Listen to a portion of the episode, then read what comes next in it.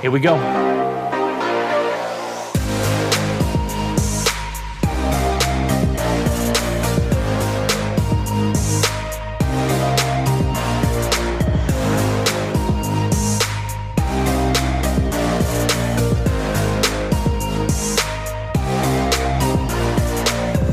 Hey there, folks. This is your host, Cameron Ivey of Privacy Please, and thank you so much for tuning in each and every week. If this is your first time, welcome to the show. Tell your friends about it if you like it. If you don't, let's just pretend you didn't listen to it. Thanks again for coming in, and we hope you enjoy the show.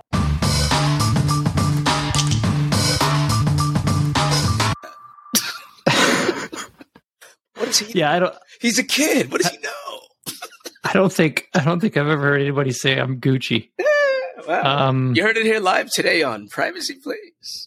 I, I, I've heard the term fire. That's fire. Yeah, is that with a um, Y, an R, an I, and a... I don't know, but I oh. do find I, I, I sound I feel weird when I, I try to say it. When you, um, when you try I'm not you, that old. You feel but... like Steve Buscemi with the, the skateboard and the hat.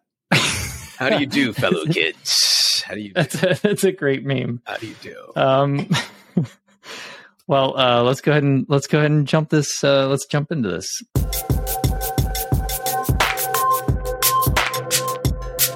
All right, ladies and gentlemen, welcome to Privacy Please. I am your co-host, Cameron Ivey, and with me, as always, my other co-host, Mister Gabe Gums. Gabe, how you doing this week? Long well, time no talk. It's been a little while. It's been a little while indeed. I'm well. Um, it's good to see you. Good to hear from you. How are you? I'm doing good. Right yeah, on, right trucking on. along. It's that day. It's been good. It's that day. It's Friday Eve, baby. It's Friday Eve. It is Friday Eve, and uh, luckily we have tomorrow off and a uh, long weekend and Monday off, thanks for the holidays, so... Well, super excited about that. By the time our listeners listen to this, they will have been back from that holiday, and some of them will be going, "Wait a second, I didn't get, I didn't get four days." That's off. True. I'll tell that you, is very true. I'll tell you, we have a guest. Speaking of four days off, I'm probably gonna, I'm gonna put a pin in that because I got some questions to ask you about days off. I'm gonna put you in, in the hot seat in the way I don't normally, largely because you seem to be a serial entrepreneur. I love it. I love serial entrepreneurship, which means that you, unlike most, have a unique opportunity to stare. Different things. So, so we're going to talk about that. But I think the most important thing is we should probably introduce that person. Mm-hmm. Yeah. So today we have uh, John Winner. He is the C E O of Kaizen. Uh, John, thank you so much for coming on, man. We're really, really excited to talk with you. Thank you, Cameron, Gabe. Stoked to be here with you guys. Right on, right on. John, look, we start the show pretty much the way we always do with our guests, with one very basic question. Tell us about yourself. Awesome. Well, thank you so much for having me here today. Um, As you said, my name is John. My family is from New York, and I grew up in Palm Beach Gardens, Florida. Uh, growing up, I had two major passions, one being sports and the second being entrepreneurship. And since I was thirteen, I've worked at the intersection of technology and humanity. So I've founded and served as the C E O of six different companies. Uh, in my last company, we helped everyone from startups to Fortune one hundred giants grow. And we saw the incredible potential of both intelligent automation and unified data and the value that it can deliver for everyone uh, in the business, as well as the customers. Um, however, we also noticed that only the biggest companies could really afford to take advantage of the technology. And even many times they were struggling. So we ended up building my current company, Kaizen, and our digital assistant, Zoe, to help companies grow faster, help team members save time, and uh, help customers get more amazing experiences. That's awesome. How many companies have you founded, John? I'm looking at the list here, and I'm not counting because it's like, eh, it's arithmetic, and I don't do that in public. So uh, it's a good many? call. Yeah, yeah, uh, yeah, it's not a good idea. This is my sixth. Sixth. What gave, what gave you the bug? Was it the parents? Yeah, so um, my dad's a neurologist, and there were two things that he really wanted to improve, um, you know, kind of with his children. And uh, the first was that he wanted us to learn how to golf because he felt that he missed opportunities in business from from not knowing how to golf. And the second was he really felt that it took a long time for him to learn business. Um, you know, medical school doesn't have any of those classes. And so he really, from the time that I was extremely young, was encouraging me to learn about entrepreneurship. And, you know, we would play this game called Cash Flow, um, which had like stock trading and stuff like that. It was a board game. And so he was always encouraging that side of me.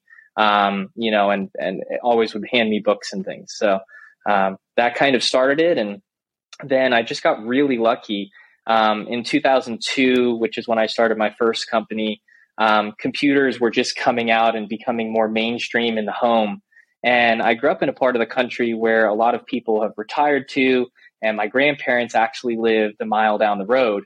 And um, my grandmother was having an issue with her computer, which I helped her fix. And uh, she was president of the Italian club in our local community, very proud Sicilian. And the next day, um, my mom picked me up from school. She goes, "John, you're never going to believe what happened." I said, "What?" She said, "There's over forty voicemails of people wanting you to come fix their computer." And so I'm pretty sure that my grandma had told everyone in both Italian and English that I had fixed her computer. And since they were all emailing each other, they'd all gotten the same virus. And so um, I'm in business. Yeah, it's funny, actually. Um, and so I uh, I was riding my bike around, and uh, and then eventually I started charging because it had gotten so crazy that there's just so many people needed help. And I hired my first uh, employee a couple months later, and that's Scott Turner at Total Genius, and he's actually my co-founder in almost all the companies we've started, as well as uh, Kaizen. So, only one, only one, only one lesson, only one lesson that you can you can share with the audience from all of those startups. Just the one. What is it? People centric.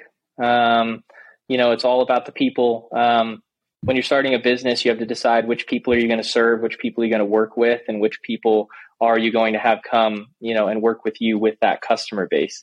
And so I think that's what you have to get really passionate about um, and be interested in, because we spend a lot of time working. So the people that you're around, that you're working with, and that you're working for are, are so important. Do you work five days a week? That was the that was the I'm going to put you on the spot question. Or did, did have you moved to four four days? Did you, did you did you embrace the four day work week? Um, well, the funny thing about that is we're working on some really interesting developments where we actually do believe a twenty-five hour work week, you know, across four days is inevitable, um, and that we think that's going to be happening really soon. Um, and obviously, you're seeing companies move to a four day work week today. Um, we're still in the startup stage. Um, I would say a five day week is a great week. Uh, Five and a half to six day week is pretty standard right now, but that's just because of the stage that we're in and, and the excitement that we have for that. So. No, I understand that startup startup life is is usually an eight day work week. Um, although I do believe there's ways to do it, quite frankly, in fewer than eight. But you'd be right in that in fewer than four might be might be challenging. Fewer than five is often challenging at, at the startup stage for certain. Um, but I guess that's also uh, it, it, it depends. I want to I want to tie a couple of threads together here. Very people centric. I appreciate the hell out of that. Your organizations also seem to be mindful of how people impact other things around them. I'll just use that as a big umbrella phrase, uh, uh, a paraphrase of other things you say. You're, you're, I see you nodding, so I, I'll take that. I, I didn't misquote you um, or misparaphrase you.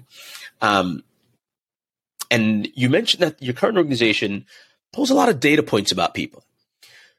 So together, when we talk about privacy, we always talk about making it personal, bringing it back down to that people level, making it people-centric, because it has to be. If there's that, if that empathy doesn't exist in, in the wires, literally in the wires, and there's no real way to to code empathy into the wires, of course. But if that empathy doesn't exist in the organization, in the people, et cetera, um, that tends to lead to a lot of technology and business choices that are just bad for privacy, bad for privacy. Full stop, right? Um, it leads to bad security decisions also, but at least security decisions oftentimes there's a there's a inertia that will create positive change because, you know, compliance and uh, bad guys. Privacy is seen as similar inertia too, mostly in the compliance side of things. But how do those things intersect in your technology world, right? Like, how do you take that people-centric thing that is just part of John's D N A, and how do you embed that into the D N A of your organization so that you you you are treating that data with uh, with empathy? Definitely, great question. I think it comes down to what is the purpose of a business to begin with, and here at Kaizen, we believe that businesses can be among the you know ultimate forces for good. And we think, you know, when it comes to the relationship that a business has with its customers, um, what is the role for them to take customers from where they are today and to help them either have more joy and happiness in their life or solve a problem or challenge or pain that they're having? And to me, that's, you know, the perfection of business. That's what businesses and organizations are supposed to do. And if that relationship is working properly, then businesses using data as their customers have allowed them to, as their customers have given them access to it, in order to provide a better experience, to serve them better, is something that I think makes the human experience better um, for all of us on the planet. So that's the driving belief that we have here uh, around that. What are the what are the core values for your company? What do you have anything that kind of stands out or a, a message? Yeah, definitely. So we have four core values here at Kaizen. Um, the first is being customer obsessed um, and really taking our customers' challenges on as our own. Um, coming from the background of starting, you know, multiple companies um, and wishing and that I had partners throughout those different processes, working with organizations that really combined, you know, great products and great service. That was something we wanted to have as key for us. Um, relentlessly excellent is the second. And so from the standard of just maintaining a very high bar, obviously the name of our company is inspired by the Japanese philosophy Kaizen of continuous and never-ending improvement. Yeah. Yes. And so we removed the A so we could buy the dot com. um, and uh, yeah, so relentlessly excellent. Um, fiercely kind is the third. So really, you know, like we said, being a force for good, treating people with kindness, um, you know, and doing the right thing uh, is super important, I think, as we build an organization and as that scales. And then, you know, finally, uh, amazingly fun is our last core value, right? So it's like, look, we got to have fun. That's something you guys have a ton of fun on this podcast. So I think that resonates. Um, but look, you know, we all put a lot of time into what we do, and why not have a ton of fun in the process? So those are our big four. Yeah. I want to hear more about Zoe. Yes. Who is Zoe? Zoe. Who is Zoe? Zoe, Zoe, you know, whoever you want him. Zoe? Or Zoe? Is it Zoe? Is um, it Zoe? Well, it depends, actually, in what part of the world we're talking about. So here in the United States, she mostly gets called Zoe. But in Europe uh, and Asia, she mostly gets called Zoe, um, which is interesting. So either way, whatever people would like. Um, since this is, I think, mostly U S based, call her Zoe. Um, so yeah, Zoe was basically the idea that how do we help organizations action on all of the data that they have? How do we use automation and make it easy for people to save time, whether you're an individual contributor on the front lines, whether you're a manager, whether you're an executive? And so when we built out this platform, it started with the idea of building a data platform that could truly ingest all of the organization's information, not just the customer data, but the, you know, purchase data and the expense data, to create a full spectrum warehouse, and then build Zoe on top of it as an automation engine to easily, in a no-code fashion, action on that data and build out your journeys and workflows. So is Zoe the one that goes on the Gembas? Does Zoe, does Zoe go right down to, to where the work is getting done and, and kind of collect that data and pull it all together? Is that... I'm I'm trying to tie your Kaizen uh, name there directly to, to that activity. one hundred percent. It sounds interesting. How did you how did you come across this problem? Forget how you you got to the solution part of this, but how did you come across this problem? When's the first time you encountered the problem that gave birth to the idea that would become Kaizen? Yeah, so um, my previous company was called the Scientific Marketing Group. Uh, we started it in two thousand ten. Mainly at the beginning, we were a marketing consulting uh, firm, but then we grew into management consulting as well, pretty naturally. And what we saw was kind of what's happened to everyone is the, we call it like the great app explosion, where all of us as organizations there, you know, went from having a few pieces of technology to oftentimes fifty or more, and large organizations, you know, have hundreds of applications that they use. And it got to a point where there was a specialized application for each little problem um, uh, that an organization could have, or each team. But the problem was there was nothing tying it all together. And because of that, we saw huge um, wastes of time of people doing the same thing in the organization, but in slightly different teams. Um, we saw people constantly looking for data that they needed, didn't have access to what they needed. We saw customers having poorer experiences. Uh, marketing and sales teams couldn't track uh, and intelligently follow up as much as they wanted. And so it just was born out of seeing this explosion of tools and us sitting here saying, how do we help companies grow faster, and seeing the pain that people were having with these complex, you know, uh, technology stacks.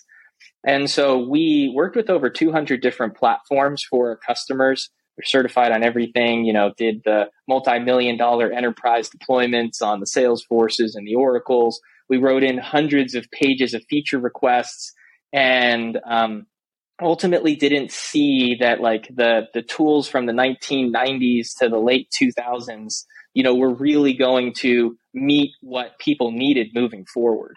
And so right. I turned to Scott, you know, probably two years before we actually started working on Kaizen, and said, I think that someone new is going to have to come along and fix this. And that's kind of happens in technology, right?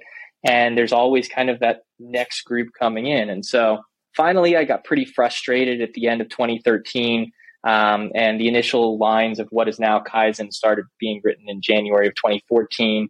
And we kind of worked on it side by side, you know, with our customers as design partners. And then twenty eighteen, we officially launched Kaizen as its own standalone business. That's awesome.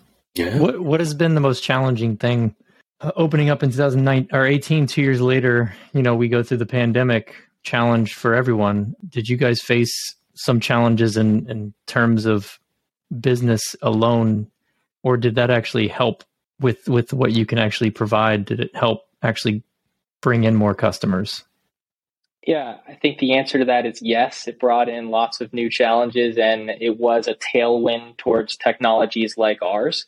Um, from a challenge perspective, I think COVID is a personal challenge for everyone, as well as a leadership challenge for everyone in the organization that has a team. It was such a time of uncertainty, such high stress. Um, we're a very young company at the time, you know, backed by investors, and Um, you know, you have to hit your targets to keep that money flowing in. Um, we fortunately ended up being able to keep everyone focused. The, the first thing that we did was, you know, we called everyone together and said, hey, this is going to change things. Let's make sure you're taken care of personally, make sure that your kids or parents are taken care of and kind of well set up. Because I just believe that when you come from a health and family first foundation, you make sure that that's taken care of. That's what you can build on top of. Um, so, and we're still seeing the challenges of COVID today, right? With people with the return to office and, um, you know, how are organizations managing that? And we haven't found our new normal, which is super exciting that we're getting to create that now and ask what really works best for us moving forward. And when we think about that new normal, that's what kind of created the opportunity for us with remote work, having technology that people can collaborate on and, and bring data together is more important than ever. And so, it really accelerated people's adoption of technology like ours. And, and that's been a big part of how we've gotten over four hundred thousand licenses sold, you know, since we launched last year. Congratulations. Awesome. That is spectacular, my friend. Thank mm-hmm. you. I want to go back a little bit to, because it, it relates to me. I'm, you know, I, I work with a lot of customers, and I think the biggest thing that in, in any industry when it comes to helping customers is is having empathy, not forgetting to have that empathy, which really ties well into data privacy as a whole and what it means. Because, you know, I, I guess I just want to get your take on when you hear the term security and privacy, you know, what, what do they mean to you personally? Have you ever experienced, you know, getting on a personal level, have you ever experienced anything personal that has affected your life or someone around you that kind of made you more passionate about privacy as a whole? Yeah, um, two massive words, extremely important. So let's start with privacy, which to me is is really on that personal level, right? And we have so many Um, things that are recording us today, that are collecting data on us today. It's hard to feel in control of kind of what's happening with all of our data and all of our personal experiences. um, having a relationship with the companies that have that data and being able to manage that data and say, hey, I don't want you to use that, or I do want you to use that, or hey, wait, how did you collect that? I think that's a, a conversation that's really going to be taking off. Um, it's already huge today, but it's going to grow even more over the coming years. Um, right. For me, um, you know, I think that I've, I've seen some stuff up close and personal with family members where certain things became public that, that shouldn't have, and that there was some violation of privacy there. And, um, that's something that I obviously should never happen. And, um, that, that's kind of my thoughts on privacy. As far as security, security has so many different layers. Um, you know, obviously we have the I T and data security, which is critical for everyone in our industry, you know, making sure that there's never a breach, uh, that the permissions are correct, that people have access to the right tools, and that we keep bad actors out. Um, and then I think security means a lot more to me as well from the point of view of just being a, you know, business executive, uh, the security of our team, right? And the relationship that we have with our team. Um, you know, right now you hear a lot about the Great Resignation. And I heard once years ago from one of my mentors that the most valuable part of your business walks, we'll say, in and out of the doors every day, or signs on and off of the computer every day. And so making sure that you have a strong relationship and secure relationships with them, as well as your customers, and, you know, kind of your competitive positioning and competitive security. So two giant words, um, that are critical to, to every business and, and person. Mm-hmm. Mm-hmm. I'd agree with you. Um, the Great Resignation, that's a tough one. The thing that I find worrying and challenging, and bringing it up on another screen, I don't know if you saw it or if you pay attention, maybe, maybe not, but um, Y Combinator, one of the uh, startup accelerators, you might be familiar. You've you've been bleeding startup blood for long enough that you, I'm certain you're, you're familiar with them.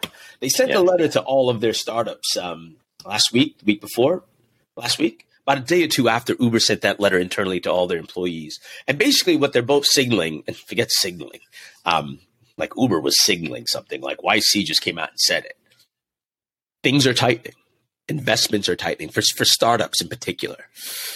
You've been through this, let's see, two thousand two. So what do you got? You got like two downturns under your belt as a startup uh, founder? yeah. yeah. What advice do you have for the folks that are listening in? I think that it's our job to build value and to build great companies. And I think that over the past two years, we have seen some really, really high numbers and multiples in the news where people are getting one hundred x and beyond, um, you know, where they were going to be, you know, six months or a year from now. And I do think that that market overheated a little bit. And, you know, it was great for companies to be able to access that cheap capital, frankly. And we may see some down rounds in the coming months and years, but the valuations are still pretty great historically. I think fundamentally, if you're building a business, and the way that we think about it is, you know, you're focused on building a great team, building a great product, and building value for your customers. And if you do that, and, you know, I believe you will be successful. Um, and obviously you want to make sure the math's working and you're not being too inefficient. Obviously years ago, we had the background with WeWork and Uber where they were just buying growth at all costs. And one of the things that we've done historically and our platform does is help people understand, you know, what is your actual customer acquisition cost? What is your customer lifetime value? Because business is as simple as those two numbers, right? And you can add in what's the time to get paid back, you know, what's your customer acquisition payback. And if you understand those three things, you're going to be able to be extremely successful in business. So I think that the media in general can overreact when things are good. They say, oh my God, it's too good. And when things are maybe a little more challenging, it's, oh my God, it's doom and gloom. I think this is one of the most amazing times to be in business and to be building technology companies and to be in the space that we're in. Um, I think a lot of the listeners here are building the future of what we're going to have as a species. And that's incredibly exciting. Will things potentially be a little tighter? Yes, especially for the companies that were benefiting by the super high valuations before. But mm-hmm. venture capital companies have never had as much money as they have today. They're going to need to be putting that into great companies. So stay focused, do your job, you know, and uh, and build something great would be my my thoughts. I can almost build something great. Now, now there's, um, is that, did, did you just quote Y C on that one? I think you, I think you backdoored that one on me. Build some, no, build something people want. Build something people want. That's Paul Grant. Build something people want. Build things people want. Um, I can almost see the, the, the furry feathers growing on those venture capitalists now as they turn into vultures and things kind of go down, which if I, if I pull this back, here's what's going to happen. I too have been through um, my fair share of downturns. Um, I've been through my fair share of, uh, of V C fire sales. But the first time I went through it, it was it was like hardware. It was all hardware. It was right around when you built your first company, right? Like so, somewhere around mm-hmm. two thousand two um, was was at that point, and it was good for us because we were able to acquire like godly amounts of of, of servers and other resources, you name it, like infrastructure. At ridiculous cost that allowed us to grow and scale. Um, where today, that kind of infrastructure, well, you get that by swiping your credit card at Linode or DigitalOcean. And yes, I did not mention any of, of the, the hyperscale vendors because they get enough publicity of their own. Um, but you know what I'm talking about. Your IaaS and PaaS providers, right? Like, so we live in a data economy. And this is where the privacy part of it really comes into play. This economy will contract. And there will most certainly be vulture capitalists that are on the lookout for assets. And there are a lot of companies who their primary asset is data. I'd love to kind of get your your take on, on whether or not you see that as, as a potential for someone like, for, for an organization like yourself to do good with that kind of data. Um, and what can you do with it? Because I already know all the bad that can and will happen with it. But I, I'd like to understand, like, if you had the opportunity to enrich your customers' data even further, like, like just know that there's lots more data out there that you can help your customers with. And and Zoe apparently loves data. Like, she she takes all that and she puts it together. Like, is is is that does that represent at least a partial opportunity? That's interesting. Um, a lot of venture capitalists do specialize in uh, data, and they have a lot of conversations with us about, you know, how are companies using it and, and where are there more opportunities in the future? And there are a lot of people thinking extremely strategically about the question that you just asked. Um, w- the way that we handle this is we are a steward for our customers' data, and they own the data. We promise them that we're not going to do anything with it. It's between them and their customers, and that's critical to the way that we believe we keep our interests aligned. Um, with that said, we work with third-party providers that provide enrichment services to help feed Zoe with more data, as you said. Um, and I think that there there will be a lot of um, a lot more mergers and acquisitions in that space, and we're kind of already seeing it. I think there's been three or four in the past, you know, four weeks. Um, so yeah, I, I think you're correct in, in assessing that opportunity there. So.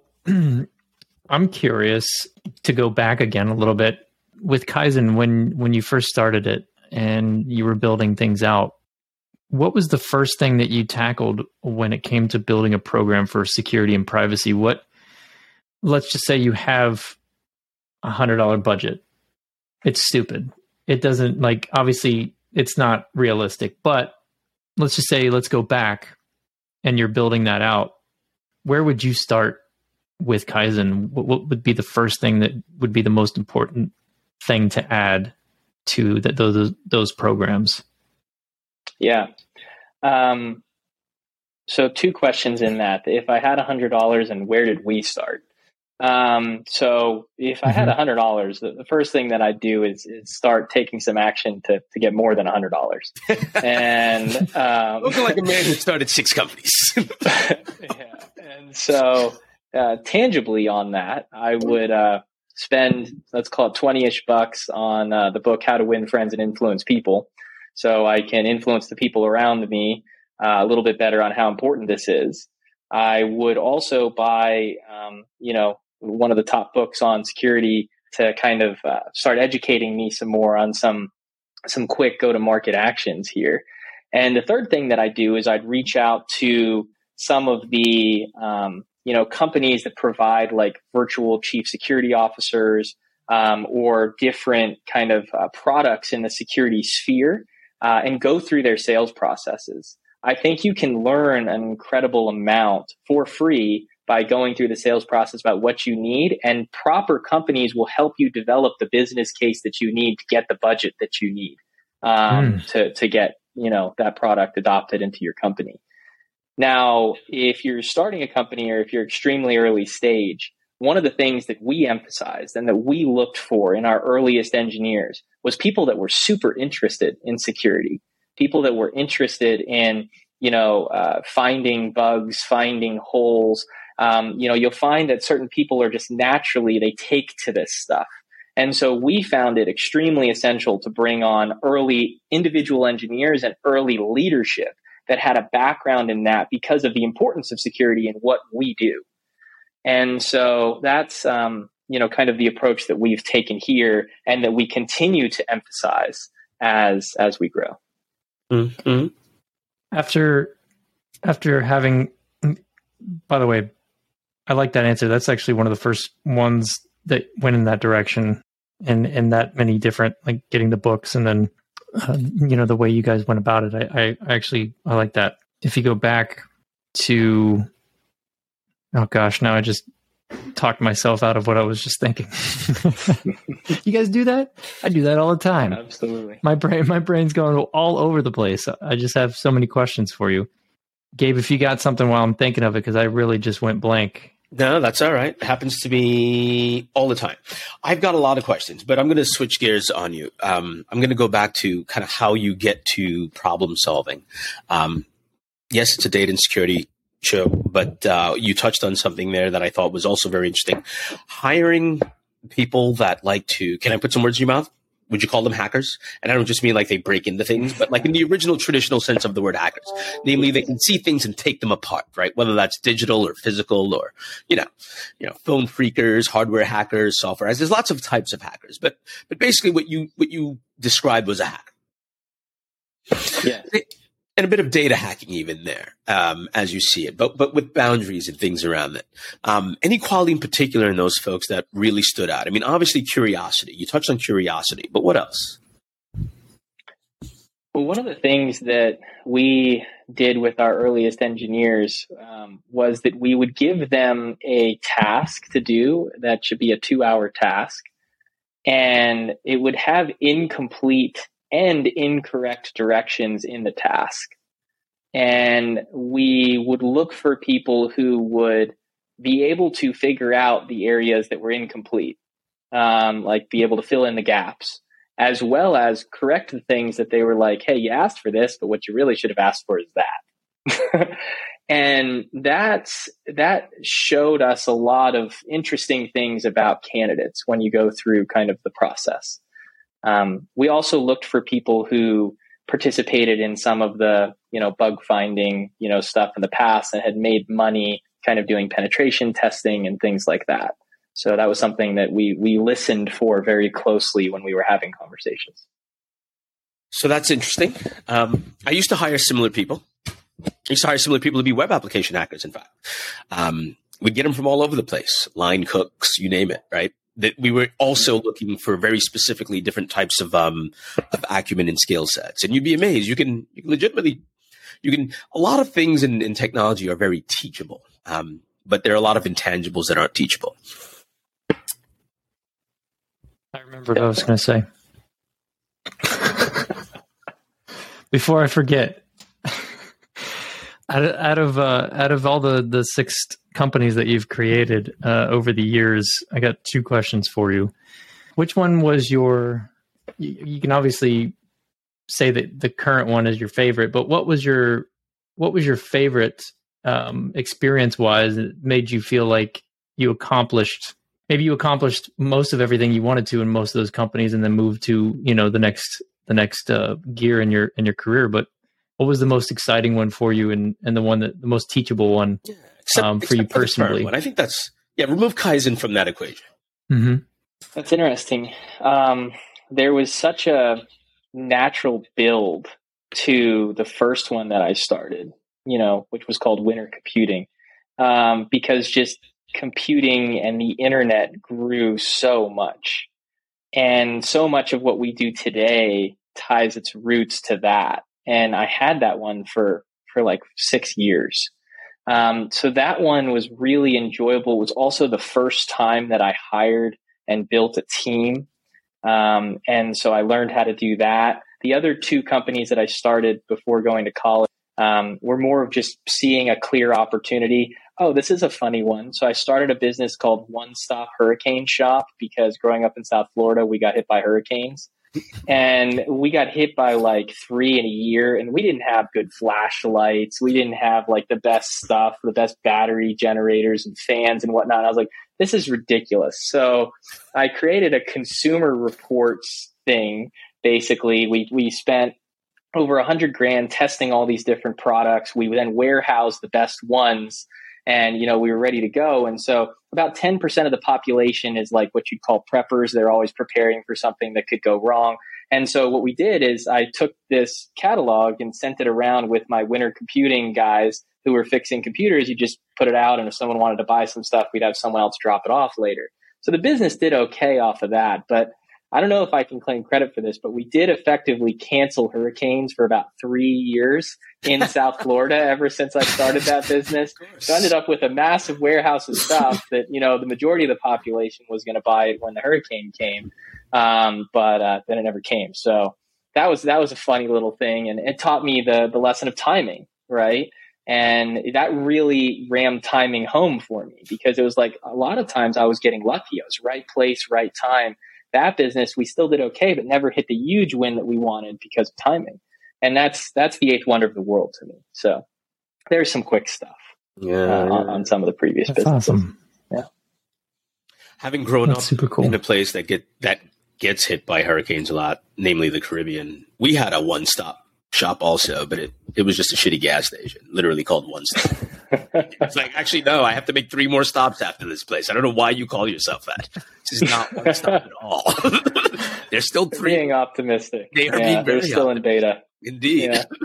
Yeah. It reminds me of, um, what is it? Uh, Parks and Rec, Ron Swanson, where he goes to, he goes to the store. It's called Meat and Stuff or something. It's, he literally gets his, his ground beef and, and his, all his other stuff. That's funny. It's just funny. Ron Swanson makes a surprise appearance on a Thursday. Privacy Please. He's about right. I love Ron Swanson. Who doesn't? Um, Terrorists. So how do you feel about the current state of where we are with security and privacy? Obviously, privacy is growing. It's getting more and more relevant. Uh, re- relevant? Relevant? Relevant? Wow. Um, and, you know, it's it's yeah, it's building... You know, a community, uh, it's getting larger and larger. It's it's great to see. Where where do you think security and privacy are heading in the next couple of years? Do you, do you like the direction? Do you want to see something different? Yeah, I think some of the major regulation around privacy, around people being able to control what information a company is collecting on them and be able to see their own record. I think that most companies don't really have a solution to that yet. Right? Because that would mean you need to have a data warehouse that then comp- their customers can go into and go through their own record. And so that's an area where we're doing a lot of work, where we're seeing a lot of really large companies try and go, hey, how are we going to solve this? Um, but all of the you know mid-sized companies are going to need to solve that problem too. And right now there's kind of been the regulation has come out and it's starting to go into effect, or it's already in effect, depending on the countries. And the enforcement hasn't started to happen yet. So I think that's going to be an interesting thing to track over the coming years. From a security perspective, we're hearing more and more now, all of us, about, you know, the the ransom attacks, you know, where this, you know, small to mid-size or company or a city or, you know, utilities even are, are being held hostage by not having things secure. So Uh, I'm really intrigued by some of the beyond two-factor authentication stuff that that people are doing. Um, I know that there's some interesting like login approaches that people are trying to take moving forward. And so I think that's all going to be really intriguing. I think there's brilliant people and companies working on it. And um, I'm excited to see the evolution that happens from here. But it's uh, it's going to, as you said, more and more relevant, more and more important. Um, as as our lives become more digital and technology mm-hmm. controls, you know, and impacts more of what we do. And I know, I know that you're really big on maybe wanting to explore uh, more on like how, how data collection can be used positively for companies. I know that's something that you wanted to t- kind of touch on. Um, what do you mean by that? Can you kind of, can we dive into that a little bit? Yeah, I think that, you know, when we ask ourselves, what does our company do? Right? We're meeting, you know, people at a certain point in their life, or we're selling to businesses, we're meeting a business at a certain point in their growth curve, and we are helping them get from where they are, and imagine them with like, here they are with a little smile on their face, to, you know, further down the line with a bigger smile on their face, and then even further down the line with a beaming, you know, giant smile on their face, right? And that's how I like to think about how businesses should be serving, um, you know, their, their customers and their stakeholders. And so I think when we ask the question of what problem are we solving, you know, for our customers, and what is the next problem that they're going to have, and how can I more quickly get them between where they are now and where they want to be? Um, you know, that could be a simple example in, in retail, like someone wanting to understand, you know, like the places where we shop, they know our sizes, they know, you know, what clothes we wear. Um, they should know when something cool, like I'm not the biggest fashion guy, but if, if they can send me some fashionable suggestions, I would appreciate that, right? You know, that are for me in my size available. Hey, do you want us to send it to you? You can try it on, right? That's an opportunity that's easy in the B two C segment. Can I break um, in, John? I want to break, I want to break right in there. What are you willing to give up for that? Um, well, they already have all of our data on what we purchased. And so unless you're paying in cash, you know, uh, you know, we've, I've, we've given up a lot of the information. They're just not using it as well as they could be using it. Um, and so I think that's a question that we all have to ask, right? Like when right. we use a social media, like when we sign on Facebook, you know, and we get to see, we don't you know, sign pictures. On Facebook around here. I'm sorry. We don't do that around okay. here. Okay. I thought you were going to say, we're always signed in. ah, we're, sorry, that's, that's right, that's right. Never mind. I take it back. We're always signed in. We're always signed in. That's funny. Um, but that question of, of what are you willing to give up, it applies to every single service that we're using right now. Even our mm-hmm. cars, you know, you're agreeing to a data collection thing when you buy a new car in twenty twenty-two. Where's that data going? You know, and yeah, I want the features of the car starting to drive itself. And, and what did I trade off on that? Right.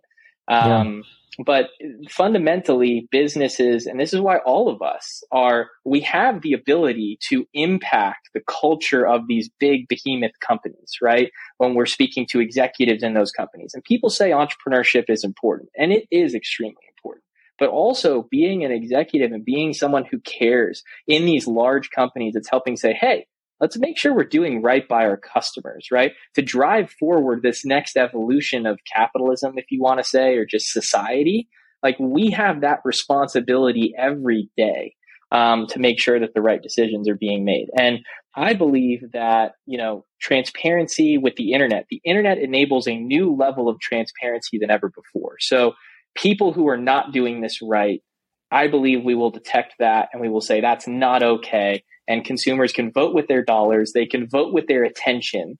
And that is super important where you choose to put your dollars and your attention in driving what happens next. So collectively, mm. we have an incredible amount of, of influence. Um, should we be intentional about it?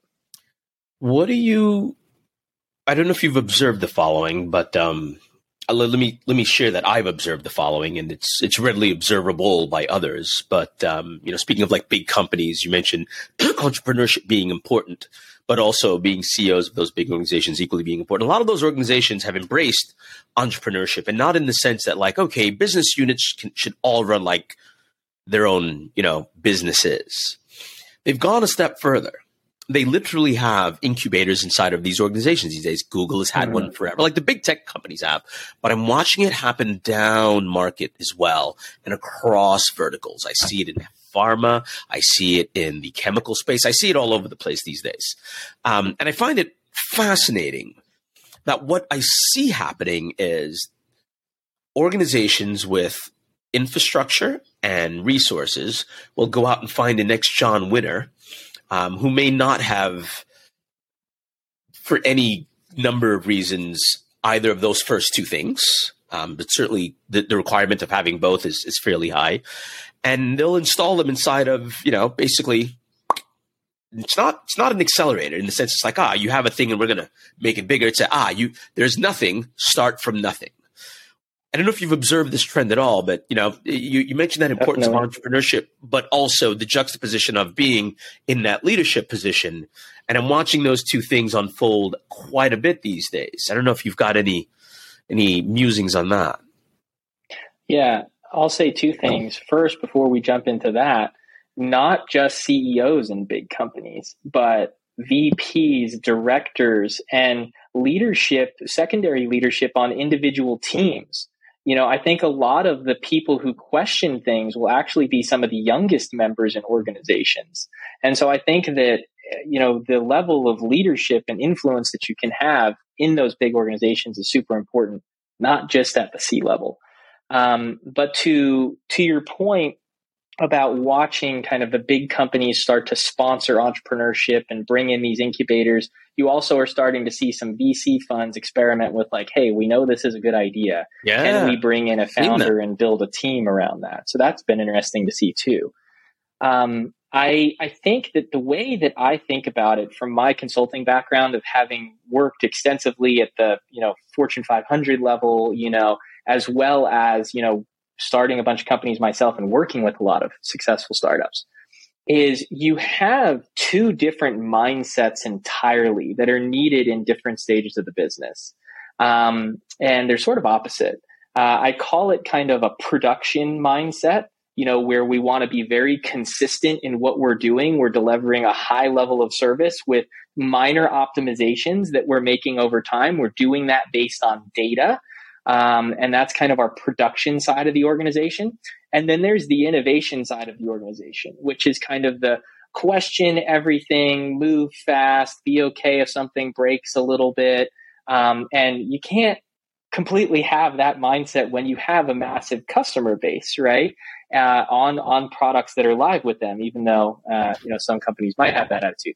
Um, it's not recommended. Um, and so, Uh, that production kind of characteristic and organization versus that innovation organization are, are fundamentally different. And I think, you know, with the Google example to use yours there and Google X, I think it's essential that if you want those kind of new things to thrive, you need to put them in a slightly different environment and encourage slightly different things.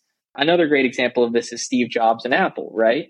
Where he was notorious for when he wanted to do something new, he'd go collect the personalities that were right. He'd go hang up the pirate flag and, you know, kind of create his own little section of the office, you know, where he was basically a super well-resourced, you know, uh, startup, you know, in that environment. So that's some of my musings on that.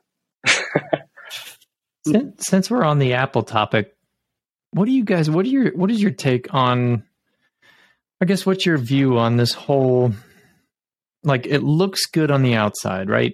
Uh, for the consumer, when you have Apple with their privacy commercials, they're really creative, they're funny. Um, you have the, the, the, the iPhones are where, the, you know, it asks if you wanted this, this app to track your data, you can say no.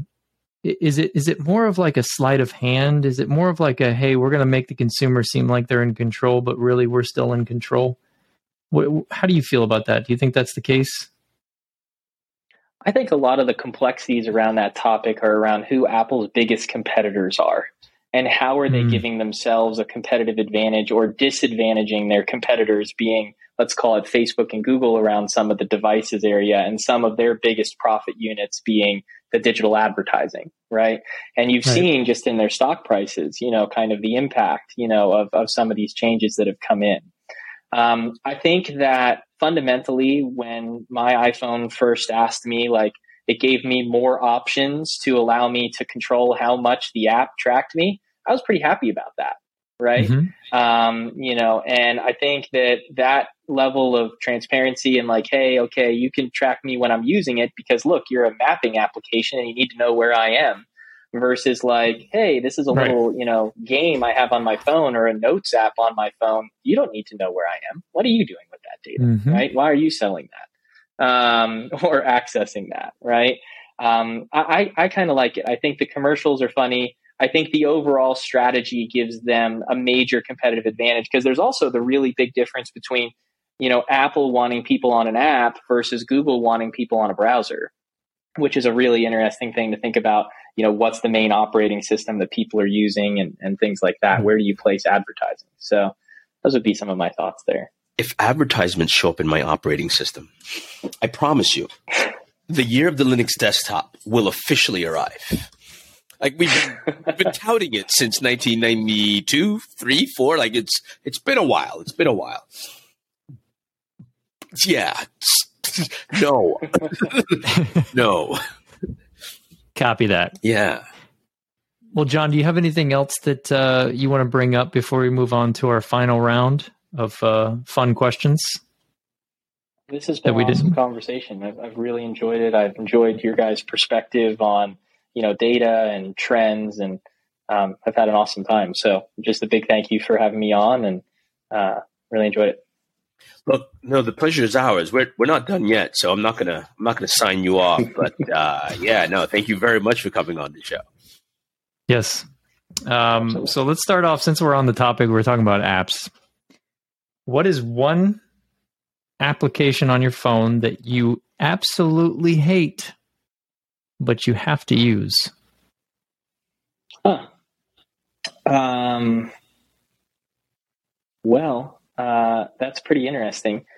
I don't know if there's any apps that I absolutely hate, um, would be my first reaction, uh, that I or have get to the, use. Or that most annoy you, but you have to use them. Well, okay. I do have one. Slack. Um, mm. and so, uh, I think that it really perpetuates a few problems in the organization. And I am actually pretty passionate about this. Um, and uh, I think that, first of all, it's another very disorganized place where a bunch of conversation and data lands. And so it's difficult to search. Um, and I think it also, I think it's really important in organizations to give people the opportunity to solve their own problems. And sometimes with the instant messaging, not everything needs to be an instant message. And so that's one of the things I really work on training our team with is, you know, can you figure it out yourself? Do you need an answer now? Should you use email instead?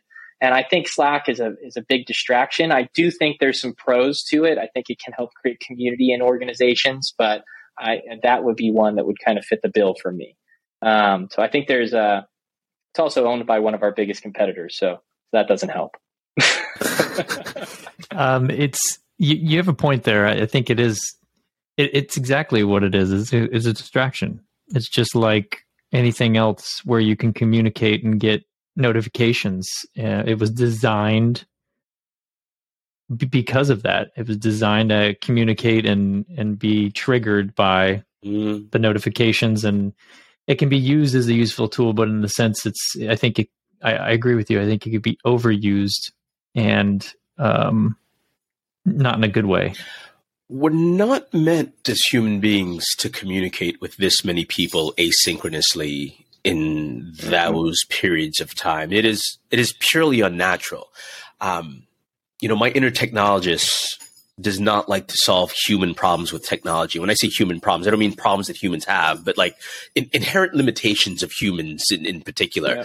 And and Slack doesn't make for a good exoskeleton for all of those reasons. There are other ways, I think, that you can solve for that challenge. But I'm not sure that Slack was meant to solve for that problem in particular. But I, I only weigh in with that particular response because I have a, I also have a strong bias in this. In fact, um, built a chat bot. I will, I didn't do the actual building of it, but my, you know, my co-founder built a chat bot with, for our product product for exactly that reason, right? Like it, all of that information that comes in and that we're all trying to figure out what customers' needs are, um, have similar challenges. I promise you, John, it is wholly not compete.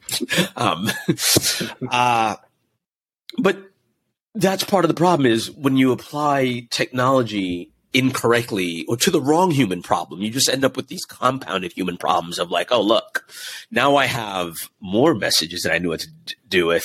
And that's now completely unstructured and it's asynchronous and it's from like a b- bunch of people and there's documents attached to it. I'm not following it. I'm not following any of that. And then you want me to remember what happened two weeks ago in that Slack channel. It's not going to happen. It's not going to happen. Nice. I do miss Slack, though, um, organizational-wise, because we switched to Teams, which I think naturally most organizations that have a, a Microsoft account make sense, save money. What if I told you I did the opposite? Oh, jealous. But I have a chatbot that'll clean that shit up for me. Fair enough. Nice. Um, all right. Trick question, or maybe it's not. Tom and Jerry. Which one's Tom? Which one's Jerry? Because I, I don't even remember, but it just popped in my head, and I, I can't remember which one Tom was and which one Jerry was. Ladies and gentlemen, you've tuned in today for the important question about uh, Privacy Please. That's a really funny question. I really have no idea. Um, I know, right? Like, who's chasing who here, right? Um, Everyone knows Tom is the guy who owns the house. Is it, though? The animals have no real names. Oh, they're not Tom and Jerry? I have no freaking clue. Is that the twist? No, I don't know. I'm just making shit up. I think that, I th- yeah. That's a good question. Do they get named? But, uh, yeah, I, I have no idea. We'll go with Jerry's the mouse.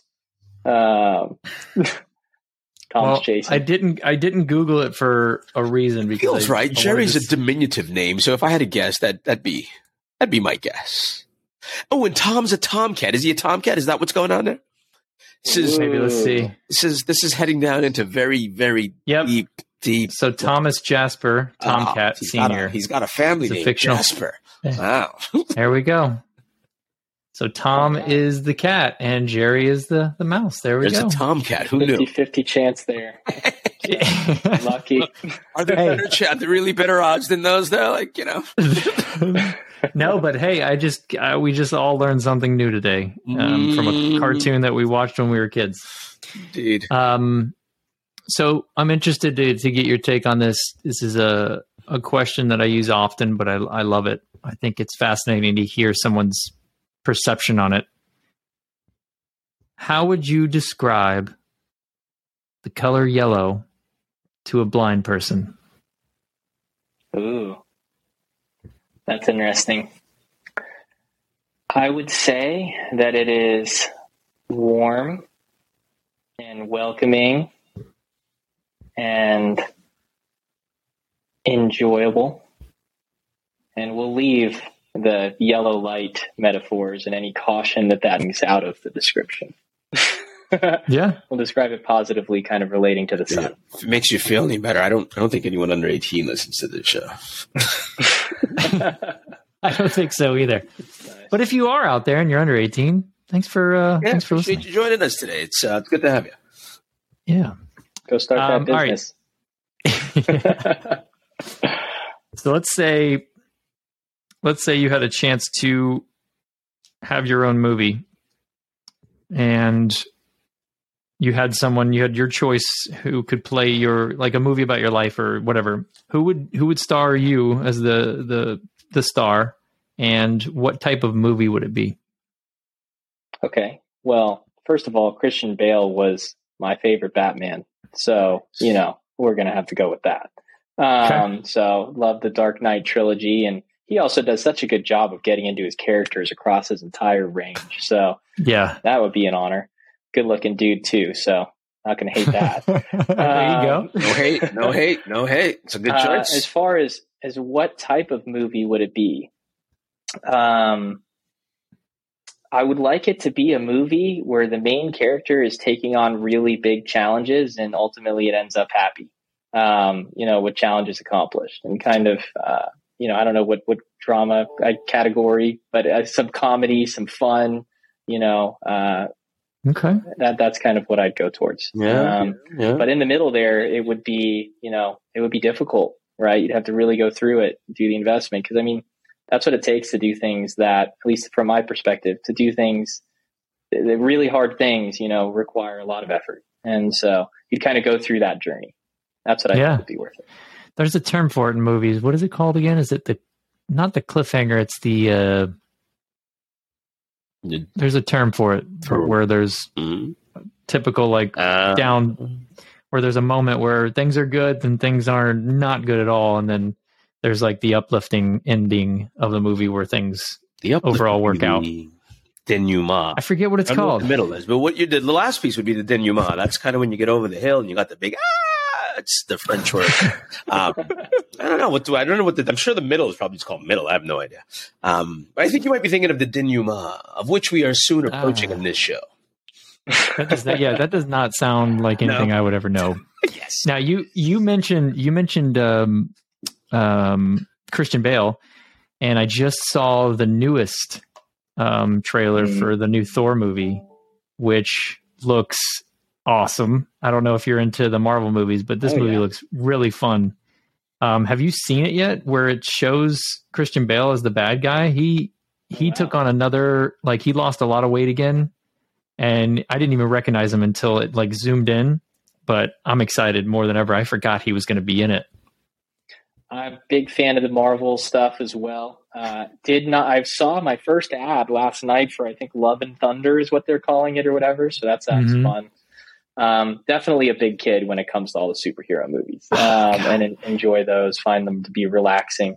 Um, yeah. So I, that'll be awesome to see Christian Bale on that too. So I'm excited. Honestly, those are the only movies that I really care to actually watch nowadays because I'm more interested in T V shows are, are better than movies nowadays.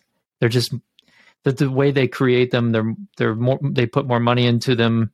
Um, there's more character building. There's just it's easier to get invested in something that you don't have to spend three hours in. And and movies are not as rewatchable nowadays. I remember I used to rewatch movies when I was younger, and I don't know if I'm just getting older or, or movies are just changing and they're just not as good. I don't know if you guys have noticed that, but the Marvel movies, there's something about them, man. They just, they have everything all in one that just suck you in. It's people that aren't even in Marvel will still watch them and enjoy them, even if they don't understand what's going on. So it's, um, yeah, wow, it's just crazy.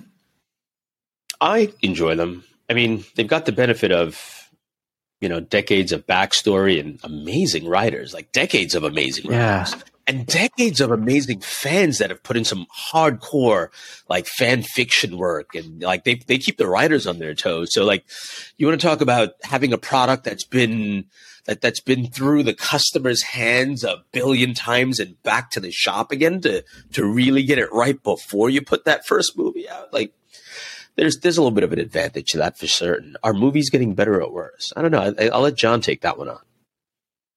Ooh, that's a good one.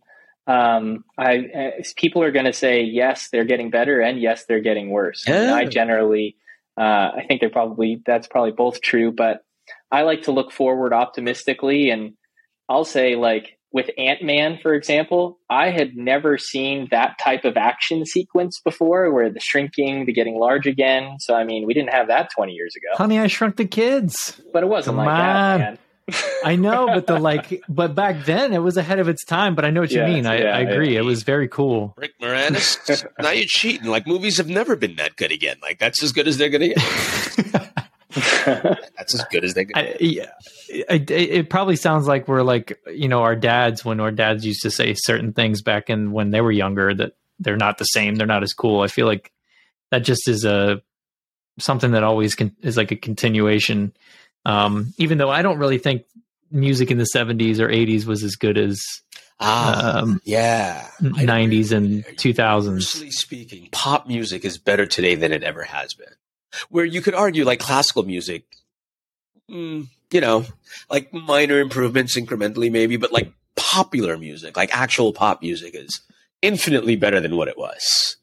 I yeah. have a theory on this music thing, actually, um, that people, whatever music was playing when they were in college um, or college age, you know, kind of that late teens, you know, early twenties, you know, that's the music that they resonate so many good times with. And so that ends up being their favorite music genre for the rest of time. And that creates a lot of interesting debates yeah. that will never be solved between people of different ages and generations. Uh, but I think it all ties back to kind of, you know, what they were listening to in, in that very formative and fun part of, of their life. Let me go on record as stating that anyone who was in college when polka music was popular still They're still wrong. Sorry. They're still wrong. Sorry. You know, that I agree with that because as as human beings, we are uh, creatures of habit, right? and things. Music has such a strong. It's just like it's universally. It's it's just it's something that can touch everyone, no matter what, because of the sound and the memories that come back. Because we're all we're all triggered by things. As we're as we grow and and develop, and uh, we still deal with those triggers. So when you have something as simple as music, can bring those triggers back. Someone yelling at you can bring a trigger back from your past. So yeah, I believe in that one hundred percent. And that's probably why most of those most of us are saying, like back in the nineties and the early two thousands, I can f- I I I have a better uh, connection with that music, with like the the emo scene. Back then with the the emo music and stuff, because I don't know, it was just like I don't there was the grunge, but then the emo scene came after that, and it was uh it just resonated with me way way more than the grunge. Um nice. I don't know, it's it's fascinating to think about. Absolutely. Yeah. Um well, John, man, thank you so much. This has been this has been great. I, I really appreciate you know, your time, your, um, your insight for what you do, for your entrepreneurship. It's, it's, it's super, um, I just think it's super, you know, exciting and, and, uh, for others that are, you know, have that same mindset or have been scared to want to do something like that. This is a great episode for, for them to listen to. And, um, it's just inspiring, and, you know, thank you for, for coming on again and, and taking the time to be with us. I, I had a great time. Absolutely. Thank you, Cameron. Thank you, Gabe. This was awesome. John, do it again sometime. I genuinely appreciate you coming in. I owed you a special thank you as well again. So um, really appreciate Absolutely. It. Hopefully we'll have you back on again soon. Are you still in the uh, Florida area? Would love that. Um, we are headquartered in Austin now. Nice. So uh, most of my time is spent there, but my family's still in Florida. So get oh. back there as much as I can. Right on. Well, stay. Let us know when you come back down, man. Yeah, we're in Tampa. This way. Yeah. Okay. Cool. Over in Austin, though, and if uh, if I find myself in the area, I'll definitely look you up. Awesome. Wait, time out, time out. So, wait, do you own a cowboy hat? Do you're asking me? And how many gallons? Yeah. So when I so came no. to the University of Texas, and yeah, the answer is yes, but we're getting to the story here. It took only about four weeks from the moment I landed my regular shoes on the ground in Austin, going to the University of Texas, for them to outfit you with your first pair of boots and your first cowboy hat. Um, now, how many times has the cowboy hat been worn?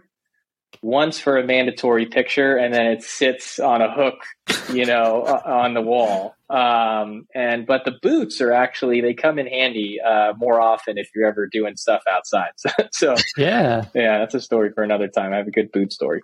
Um, I'm super, super jealous. Nice. I, I, I, I want, I want, I want to be a cowboy after watching the show Yellowstone. Like I just want, oh, yeah. I want my own cowboy hat and boots and it's a nice big ranch. Mm-hmm. Be pretty cool. Nice.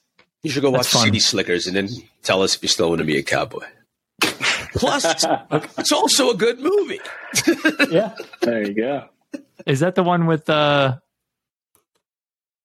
the two guys?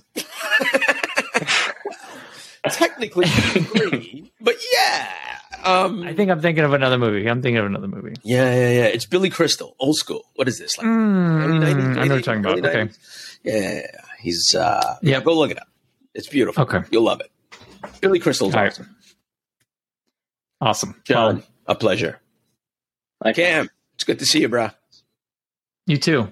We're out of here. Next time.